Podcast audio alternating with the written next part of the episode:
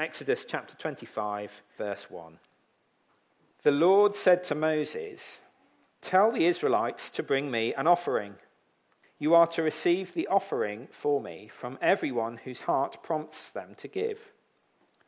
These are the offerings you are to receive from them gold, silver, and bronze, blue, purple, and scarlet yarn, and fine linen, goat hair ram skins dyed red, and another type of durable leather, acacia wood, olive oil for the light, spices for the anointing oil and for the fragrant incense, and onyx stones and other gems to be mounted on the ephod and breastpiece.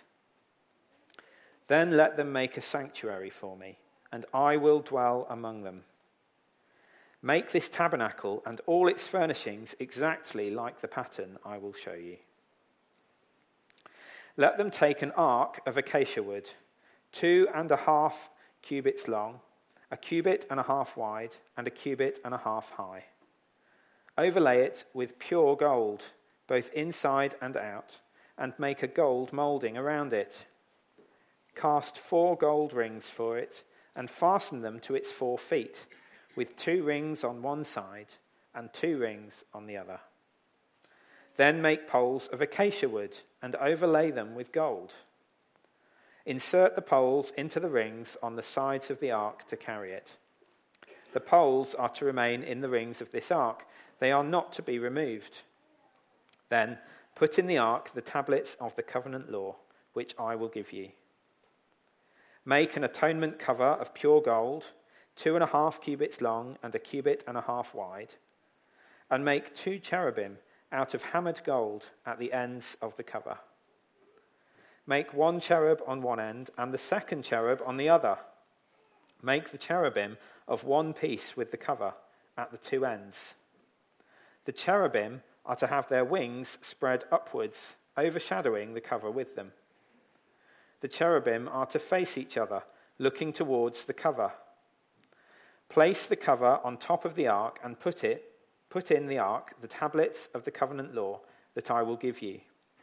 There, above the cover, between the two cherubim that are over the ark of the covenant law, I will meet with you and give you all my commands for the Israelites. Make a table of acacia wood, two cubits long, a cubit wide, and a cubit and a half high. Overlay it with pure gold and make a gold molding around it. Also, make around it a rim a handbreadth wide and put a gold molding on the rim. Make four gold rings for the table and fasten them to the four corners where the four legs are. The rings are to be close to the rim to hold the poles used in carrying the table. Make the poles of acacia wood, overlay them with gold and carry the table with them, and make its plates and dishes of pure gold, as well as its pitchers and bowls for the pouring out of offerings. Put the bread of the presence on this table to be before me at all times. Make a lampstand of pure gold.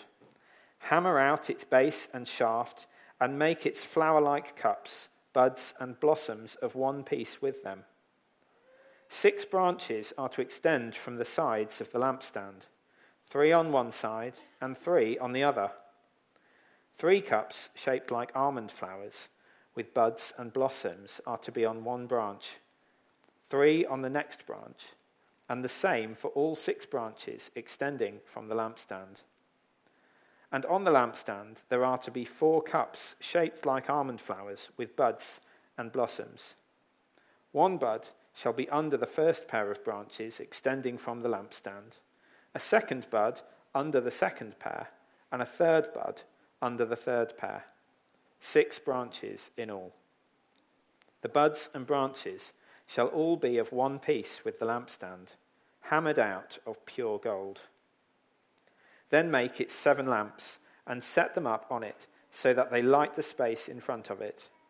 Its wick trimmers and trays are to be of pure gold.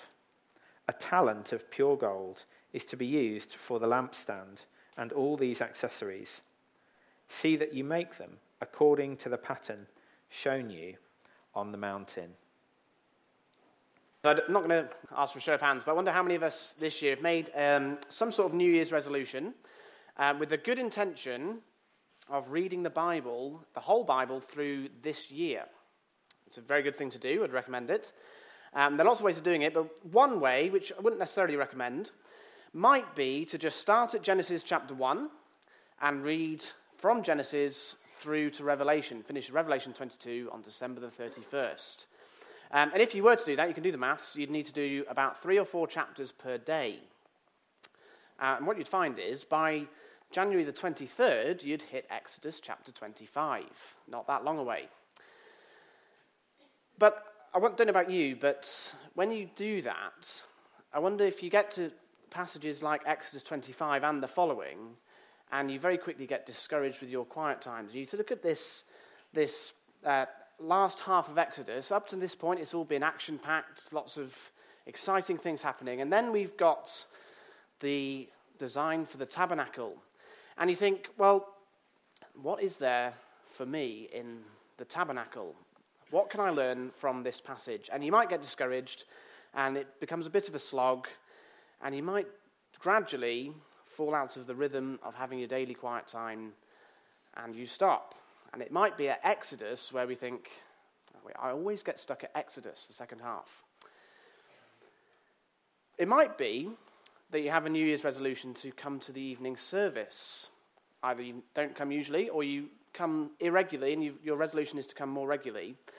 And this first evening service of the year, and we're starting in the tabernacle.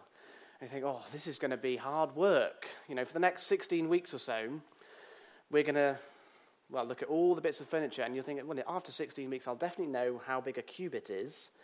Um, but what else am I going to know? And you think, okay, this is going to be a hard resolution to do. But as I was studying Exodus 25, James gave me the option actually of whether I could do Exodus 25 or choose my own passage. Um, and I chose to do Exodus 25. And as I was studying it, it was, to start with, one of those passages, I think, wow, this, this could be, take a lot of preparation. And it did. But as I was studying it, there is so much in this chapter to excite us about our God. And it's my prayer, and I'm sure it's the prayer of James and Matthew and other people who will be preaching in this series, that the sermons would be equally encouraging to you and equally challenging. Actually, one of the things that thrills your soul, or should thrill your soul, is to be able to trace a picture through Scripture. And I think the tabernacle is one of those ones that we can trace from here in Exodus all the way through to Revelation. And it should thrill our souls as we do it. So, can I encourage you not only to uh, keep coming in the evening services, uh, but to not lose heart in your quiet times, especially if you're planning to read through the Bible in a year. When you get to the Exodus 25s and onwards, or other passages, don't lose heart. Keep studying it, and maybe make it your goal this year to study God's Word more deeply. So we are, we are in Exodus 25 uh, this week, um, and we are looking at particularly three pieces of furniture in the tabernacle. This is the start of the tabernacle, and we're looking at three pieces of furniture. We'll be looking at the Ark of the Covenant, the table of showbread, or the table of uh, the bread of the presence, and the lampstand. Um, recently, I was I saw a clip from I think it was Antiques Roadshow or Antiques Road Trip, one of those uh, kinds of shows. You know, when people bring their old bits of furniture or jewelry or something they have in their house which they think is really old and might be worth something, they bring it to this show and uh, they give it to an expert and they say, "Well, is this worth anything or is it just a bit of cheap old tat?" Anyway, the clip I saw, um, this man had come on and he'd brought this table. Um, and to me, it just looked like an old table that was a little bit too dark for our house, um, but it was nice enough. It was okay. Um, it had been in this man's family for years and years and years, generations back, so he wanted to see whether it was worth anything. Anyway, as the expert started to look at this table and the intricacies in the design and all the little bits that I wouldn't spot. He didn't just see an old, dark table, he saw this beautiful Georgian table. And as he started to explain all the intricacies of the design, he even excited me about it. And it turns out it was worth thousands and thousands of pounds. And as we look tonight at these three bits of furniture, to many, it would just look like a box, a table, and a candle holder. But they are so much more than that. And it's my prayer this evening that as we look at those um, different bits of furniture, that they would excite us about the person of God and the Lord Jesus. So, as I, as I started preparing this, as I started reading through Exodus 25, I had two main questions in my mind, and um, with God's help, we're going to answer those questions this evening. The two questions are first, why is God so specific with the instructions for the tabernacle? Why is he so specific? The second question is, what is the purpose for each piece of furniture? Why do we need a table? Why do we need a lampstand, etc.? And the answer to the first question, hopefully, will be answered in the first point of the sermon. The answer to the second question in the second point of the sermon. And then in the third point, we'll bring those two answers together and see a glorious truth. So, um, first question Why is God so specific with his instructions for the tabernacle? And the answer is He's so specific because God is holy. God is holy. Twice in the passage, God makes the point to Moses that everything must be exactly how he wants it. so, verse 9, towards the start, he says, Make this tabernacle and all its furnishings exactly like the pattern I will show you. and then at the end of our passage, verse 40, he says, See that you make them according to the pattern shown you on the mountain. Why does God stress this point? Why does it have to be exactly as God says? Well, the answer is that this earthly tabernacle was to be in the pattern of the heavenly one. This point is this is the point that the writers of the Hebrews makes um, in Hebrews chapter 8 and chapter 9. Um, no need to turn to it, but if, in Hebrews 8 and 9, the writer of the Hebrews is saying actually, this earthly tabernacle is a picture, picture of the heavenly one, the heavenly tabernacle where God dwells. That's why it's so specific, because it's a picture of something far greater. God is saying to the people of Israel through Moses that there is only one way that anyone can approach God. We cannot get to heaven on our own accord. There's only one way we can get there. There's only one way that anyone can come and worship God. And that is God's chosen way. It cannot be modified. It is not the case that God says, Well, I need a table for my tabernacle, make it how you please. No, He's specific. And the reason is, is because it's in the pattern of the heavenly tabernacle. There is no other way to meet with God. God is holy. We see that in this, how specific the instructions are. But we also see it in some of the details, uh, particularly in the details of the Ark of the Covenant. So let's have a look at a few. So, firstly, uh, look at verses 12 to 15. And in those verses, we have some details about how the Ark of the Covenant is to be carried. So the people of Israel are still in the wilderness, they're still moving around, so the tabernacle has to move. And God gives some practical instruction on how, as, as to how to carry the Ark of the Covenant, verses 12 to 15. What we have is we have this box and the Ark, and they put four rings on each corner at the feet, and then they put two poles through those rings to allow the priests to carry it.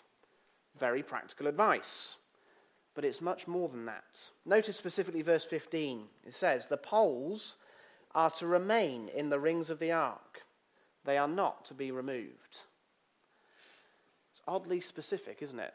Why should, not the, why should the poles not be removed from those rings? And if you compare it to the similar instructions the, for the table in verses 26 to 29, very similar instructions, still four rings, still two poles to go through the rings, But there is a difference.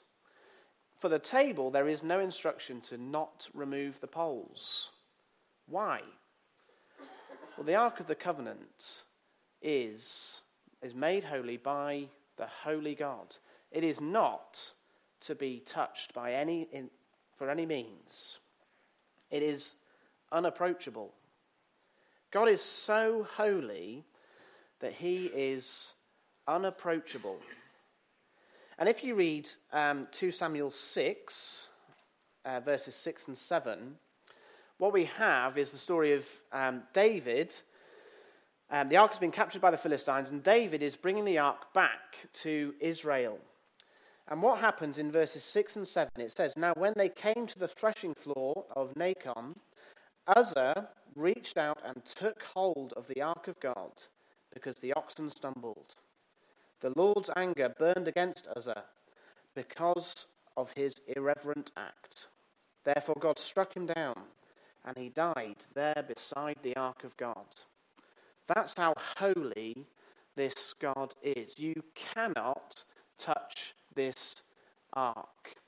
Even if you think you're saving the ark, as Uzzah presumably did, you cannot touch this ark. That's why the poles were not to be removed, to save anyone from touching the ark of the covenant. God is holy. Another thing that emphasizes God's holiness here is just the sheer splendor of the ark and the other furnishings. It's covered inside and out with gold. And same with the table. The lampstand is solid gold. And then there, there are these two cherubim at the ends of the cover of the ark, signifying that this is the throne of God. Again, in 2 Samuel 6, this time verse 2, it says, The name of the Lord Almighty who is enthroned between the cherubim on the ark. It is, this is God's throne, or a picture of God's throne, in the middle of the tabernacle. One more thing that emphasizes God's holiness from the making of the ark. What is to go inside the ark? Verse 16. Then put in the ark the tablets of the covenant law which I will give you. The Ten Commandments are to go in the ark, this covenant between the Lord and his people, this contract. And as we work through the Ten Commandments, either side of the summer, were we not reminded of how righteous and pure God is, and how sinful and undeserving we are? And that is what is to go in the ark. And that is going to be the constant reminder of the priest who is to come before the ark the priest knows inside this ark of the Ten Commandments, God is righteous and we are undeserving. Why so specific? Well, it's a reminder of the holiness of God. There is only one way to approach him, and at the moment it seems he is completely unapproachable. So, why was he so specific? Well, it's a pattern of heaven, and it means we cannot approach him as we are. So we come to the second question, and the second question was well, what was the purpose of each piece of furniture? What's the purpose? And now we're going to look at, more, um, at each piece in more detail. Um, and what we have is we've got these three pieces we've got the Ark of the Covenant, the table, and the lampstand. And the Ark of the Covenant gives the ultimate purpose for the tabernacle. It's the most important piece of furniture. And then the purposes for the other pieces of furniture flow out of the Ark of the Covenant. So, what's the purpose of the Ark? Let's start at the Ark. This is verses 10 to 22. Verse 8 and verse 22 tell us. Verse 8 Then have them make a sanctuary for me, and I will dwell among them. And then verse 22 There above the cover between the two cherubim, that are over the ark of the covenant law, I will meet with you and give you my commands for the Israelites. What's the purpose of the ark? The purpose of the ark and the whole tabernacle is that God draws near. that he will meet with his people. It's that God is immanent, is the word. He draws near. That's the purpose for the Ark of the Covenant. And this is one of those storylines that can be traced throughout Scripture. So you go back to Genesis, and God dwelt with Adam and Eve in the Garden of Eden. And then that was lost. And here we have a slight undoing of the curse. So God comes to dwell with his people again to some extent. God dwells with his people through the tabernacle and then later the temple. Then Jesus came and John 1 made his dwelling among us. The Holy Spirit, as Joe reminded us in the bite sized truth this morning, dwells with all believers. In fact, dwells in all believers. And then in the culmination of everything, Revelation 21 3, and I heard a loud voice from the throne saying, Look, God's dwelling place is now among the people, and he will dwell with them. This is one of those storylines we can trace throughout Scripture that God draws near and would dwell with his people. And that's the purpose of the ark. This is not just a box. This is a key part in a rich storyline throughout Scripture. That God would dwell with his people and meet with them. That he would be immanent. How do we see this specifically in the ark?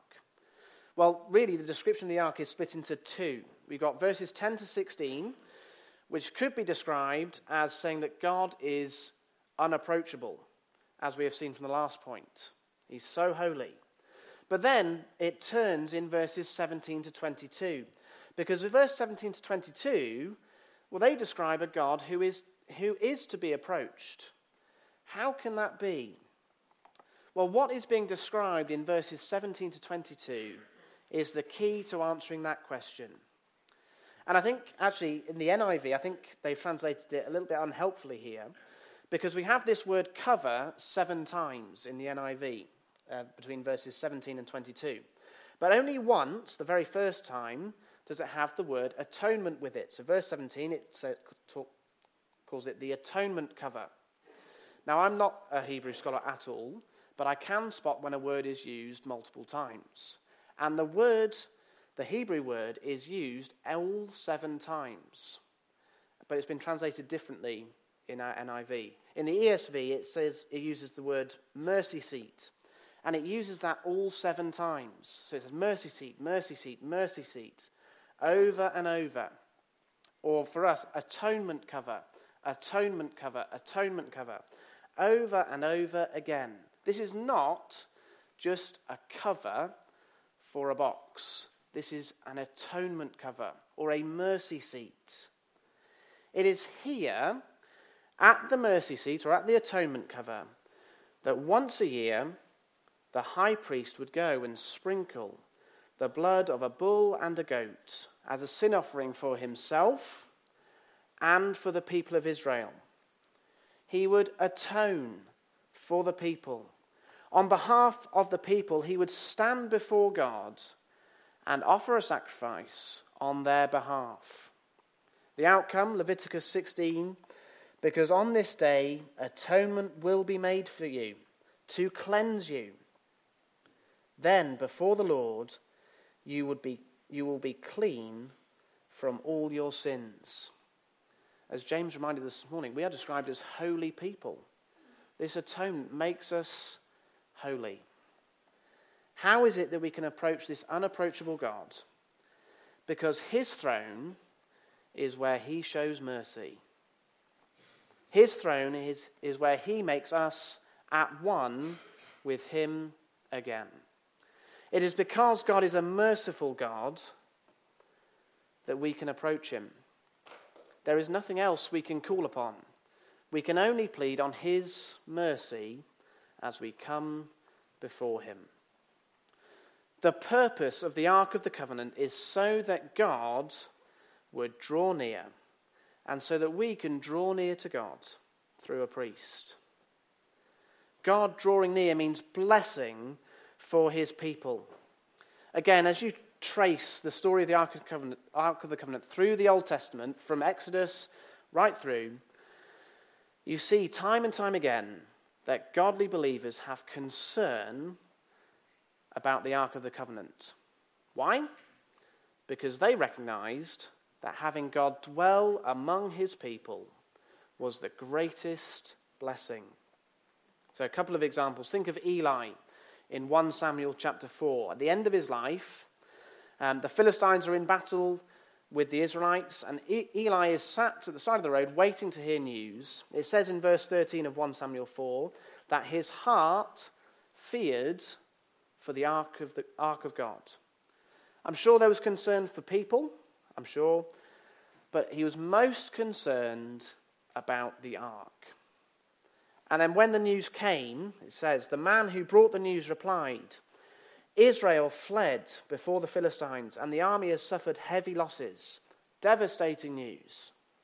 Also, two, your two sons, Hophni and Phinehas, are dead. Terrible personal loss for Eli. And the ark of God has been captured. When he mentioned the ark of God, Eli fell backward off his chair by the side of the gate. His neck was broken, and he died. What was it that affected Eli? It was the news about the ark. Because God dwelling with his people was the greatest blessing, and Israel had just lost it. And then again, back in 2 Samuel 6, we see the blessing that comes from having God dwell with his people. Verses 11 and 12 of 2 Samuel 6 the ark of the Lord remained in the house of Obed Edom the Gittite for three months, and the Lord blessed him and his entire house. Now, King David was told, The Lord has blessed the household of Obed Edom and everything he has because of the ark of God. God's presence brings great blessing. And this is where we come on to the other two bits of furniture in our chapter because both of them tell us of the blessings of having God dwell with us. So let's look at each in turn. Let's firstly look at the table. And the first blessing we see in the table is that we can enjoy fellowship through feasting. We can enjoy fellowship with God through feasting. What is the purpose then of the table? Again, it's very ornate and very grand, along with its plates and its dishes and its pitchers and other um, bits of utensils. All of this showing that this tabernacle is the Lord's house. But the purpose of it comes out in verse 30. And it's very simple in many ways. Verse 30 says, Put the bread of the presence on this table to be before me at all times. The purpose of the table was to have this bread of the presence. The significance of the table comes from the bread. So, what's special about the bread? Well, for that, I think it's worth briefly looking at Leviticus 24, verses 5 to 9. So, if you're in Exodus 25, just turn forwards 40 pages or so, and you'll be close to Leviticus 24. If you've hit numbers, you've gone too far. And uh, here we have a more detailed description of the bread and its purpose. So Leviticus 24, verse 5 says, Take the finest flour and bake 12 loaves of bread, using two tenths of an ephah for each loaf. Arrange them in two stacks, six in each stack, on the table of pure gold before the Lord. By each stack, put some pure incense as a memorial portion to represent the bread and to be a food offering presented to the Lord. This bread is to be set out before the Lord regularly, Sabbath after Sabbath, on behalf of the Israelites as a lasting covenant. This bread is a food offering to the Lord, to remind the people that the Lord is the provider of all things and sustainer of life. But, unlike other false gods of surrounding nations, God does not need to eat to sustain himself. So, what does he do with this bread? Verse 9 It belongs to Aaron and his sons, who are to eat it in the sanctuary area because it is a, a most holy part of their perpetual share of the food offerings presented to the Lord. What does God do with this bread? He gives it back to the people, He gives it back to the priests to eat the bread each week in the sanctuary, in God's presence. They are feasting, and the feast has been provided by God Himself. And in Near Eastern culture, feasting together signified peace and fellowship. Each week, the priests were reminded that they can share unique fellowship with the Lord through feasting on this bread, sharing a meal together. So, the first blessing of having God dwell with his people is that we can enjoy fellowship through feasting. We'll come back to it in a little while. The second blessing comes from the lampstand. And the second blessing we see is that we can have life through light. So, fellowship through feasting, life through light. Again, we have this description of an incredible seven branched lampstand. And the details that God gives in the design and the intricacies, well, it must have been stunning to look at. Okay, you see them still in Jewish culture, a menorah, but it must have been incredible. Solid gold, this seven um, branched lampstand. But what's the purpose of it? And in some ways, it's very simple and obvious. Verse 37 so that they light the space in front of it. Makes sense, doesn't it? It's to provide light. But then you ask again, well, why all the detail? Why does it need to be so ornate? And if the tab- tabernacle was still around today, if it was purely to provide light, would this lampstand just be replaced with an electric light bulb? Well, no. There is so much more to it than that. The design of this lampstand is to make it look floral or even tree like. And it's supposed to draw the Israelites' attention back to Eden and the tree of life. This is a link made in Revelation 2. And if you read Revelation chapter 2, verses 1 to 7, in the letter to the church at Ephesus, we have this link. So in those uh, letters, typically, there's something to be repented of by a church, and then the Lord Jesus will say, If you do not repent, here's the punishment. If you do repent, here's the reward. And this is what is said to the church in Ephesus. If they were not to repent, the punishment for that church was that their lampstand would be removed. But to the one who is victorious, this is verse 7 of Revelation 2, I will give the right to eat from the tree of life the priests, as they served, were reminded through this lampstand that light brings life. And actually, again, both of those pictures, both light and feasting, are two themes that you could trace through Scripture from Genesis 1 and 2 all the way through to Revelation 22. And again, they are themes present in the tabernacle. Each of these three pieces of furniture we have looked at all teach us something wonderful about the truth of God dwelling with his people. But there's a slight problem, isn't there?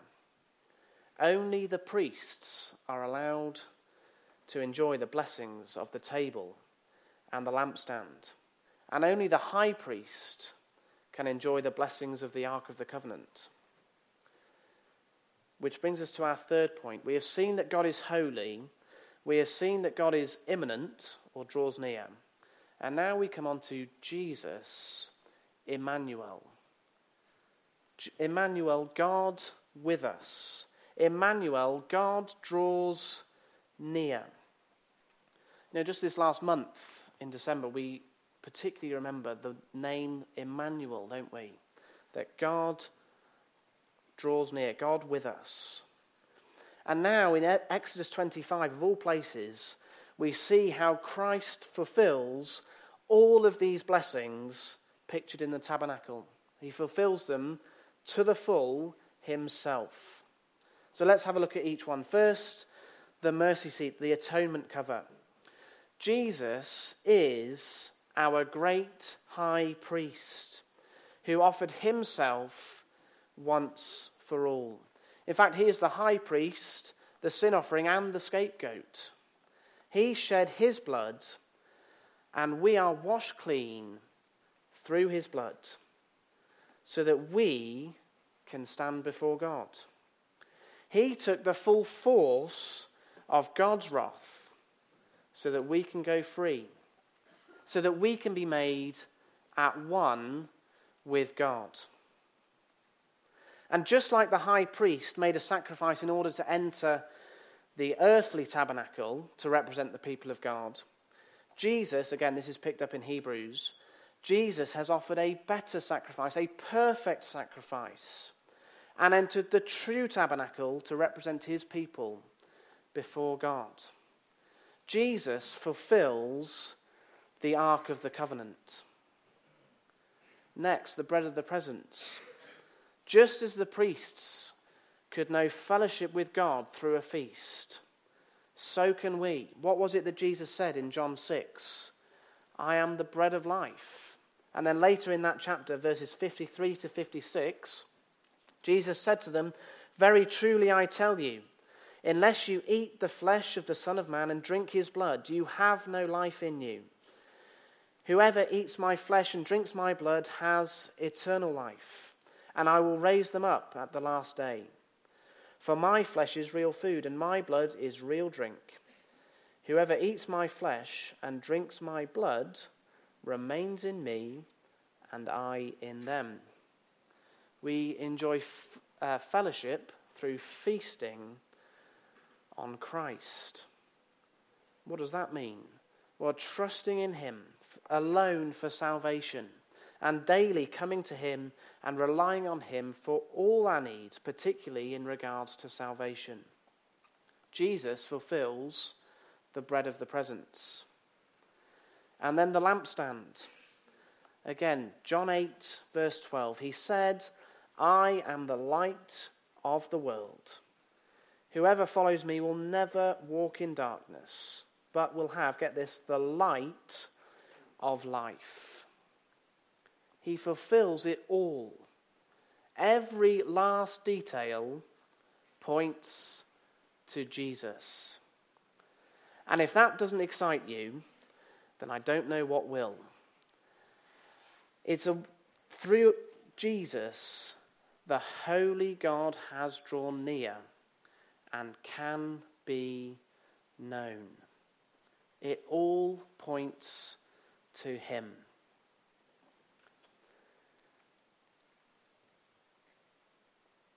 As I close, let me make a few points of application. Firstly, and it comes straight from our last point are you one of God's people who God promises to dwell with? We have seen some of, not all of them, but some of the blessings of being one of God's people tonight. We can have fellowship with God, we can have life eternal. And many of those blessings and many of the other blessings will come fully when we see Him face to face. But as we stand on our own, God is unapproachable for us. We cannot approach Him on our own merit, but Christ makes it possible because he is the one who fulfilled the law perfectly and yet died taking the punishment we deserve. Have you trusted in him? Are you one of God's people? Do you know the blessing of being one of God's people and having him dwell with you?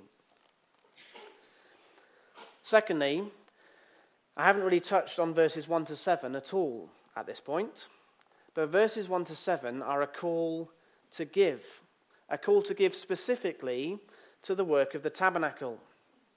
Now, before Christmas, and Andy Price preached from 1 Corinthians 16 about giving. And I'd like to, can I direct you to that sermon? It's on the website. It'd be good to listen to that one again. But a couple of things to point out here. This is a call to give to a specific cause. So for the tabernacle. And that cause is so that people could draw near to God, or that God could draw near. to people. Give to those causes. Through the preaching of God's word, people can draw near to God. Give to causes that preach God's word. And secondly, it's a willing giving. So, verse 2 um, receive an offering uh, for me from everyone whose heart prompts them to give. Give as your heart prompts. There was no everyone give a tenth for this one. It was give as your heart prompts you. Be willing to give. The thought of giving will probably come up again when we get to Exodus 35, but we'll leave it there. But one of the applications as we look at the wonder of our God is that we should give to the work of the proclamation of the gospel. And thirdly, and this is very general, keep studying Scripture. I've been thrilled this week as I've looked deeply at this passage, and I'm sure I've missed bits, and I've, I've definitely left bits out. I had to, for the sake of time. When at first this passage appeared difficult and hard to apply, it's been a thrill to look into it. Look to trace themes through the Bible. I've given you a couple you could do tonight. You could look at light and feasting. And if you don't know where to start, there are plenty of godly men and women in this church who will have done it time and time again. Speak to them, ask them to do it with you. It's a wonderfully encouraging exercise to take a theme in God's Word and trace it from Genesis to Revelation. It thrills your soul. But let's end reminding ourselves again of our Saviour, whose blood atoned for us so that we can enjoy fellowship with God and know life eternal. Our Heavenly Father, we do thank you for what we learn from you, uh, about you in this passage, that you are a holy God, that you are so righteous and pure that because of our sin we cannot stand before you. But Father, we thank you that there is a way to come into your presence through the perfect blood of the Lord Jesus Christ. Father, we thank you for him. We thank you for his perfect life and his substitutionary death for us. Father, we, we love him and we pray that you, we would love him more uh, as we study your word. Father, we pray for anyone here who's not yet trusted in the Lord Jesus for themselves. We pray that tonight might be the night when they put their trust in you as their Saviour and as their sin offering. Father, we, we pray that each one of us would go from this place tonight rejoicing in the Lord Jesus and all that he has done for us. We pray in Jesus' name. Amen.